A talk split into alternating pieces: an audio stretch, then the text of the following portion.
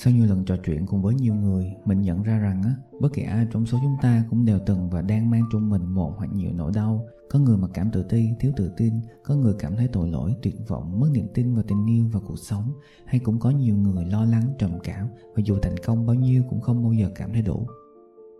Mình cho rằng á, cảm xúc là một hành trình chinh phục nỗi đau, cảm xúc rất đẹp và nỗi đau cũng thế.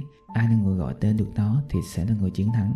Trong hành trình chữa lành thường sẽ trải qua ba bước. Đầu tiên là gọi tên hay xác định được vấn đề, sau đó là chấp nhận và cuối cùng là chữa lành.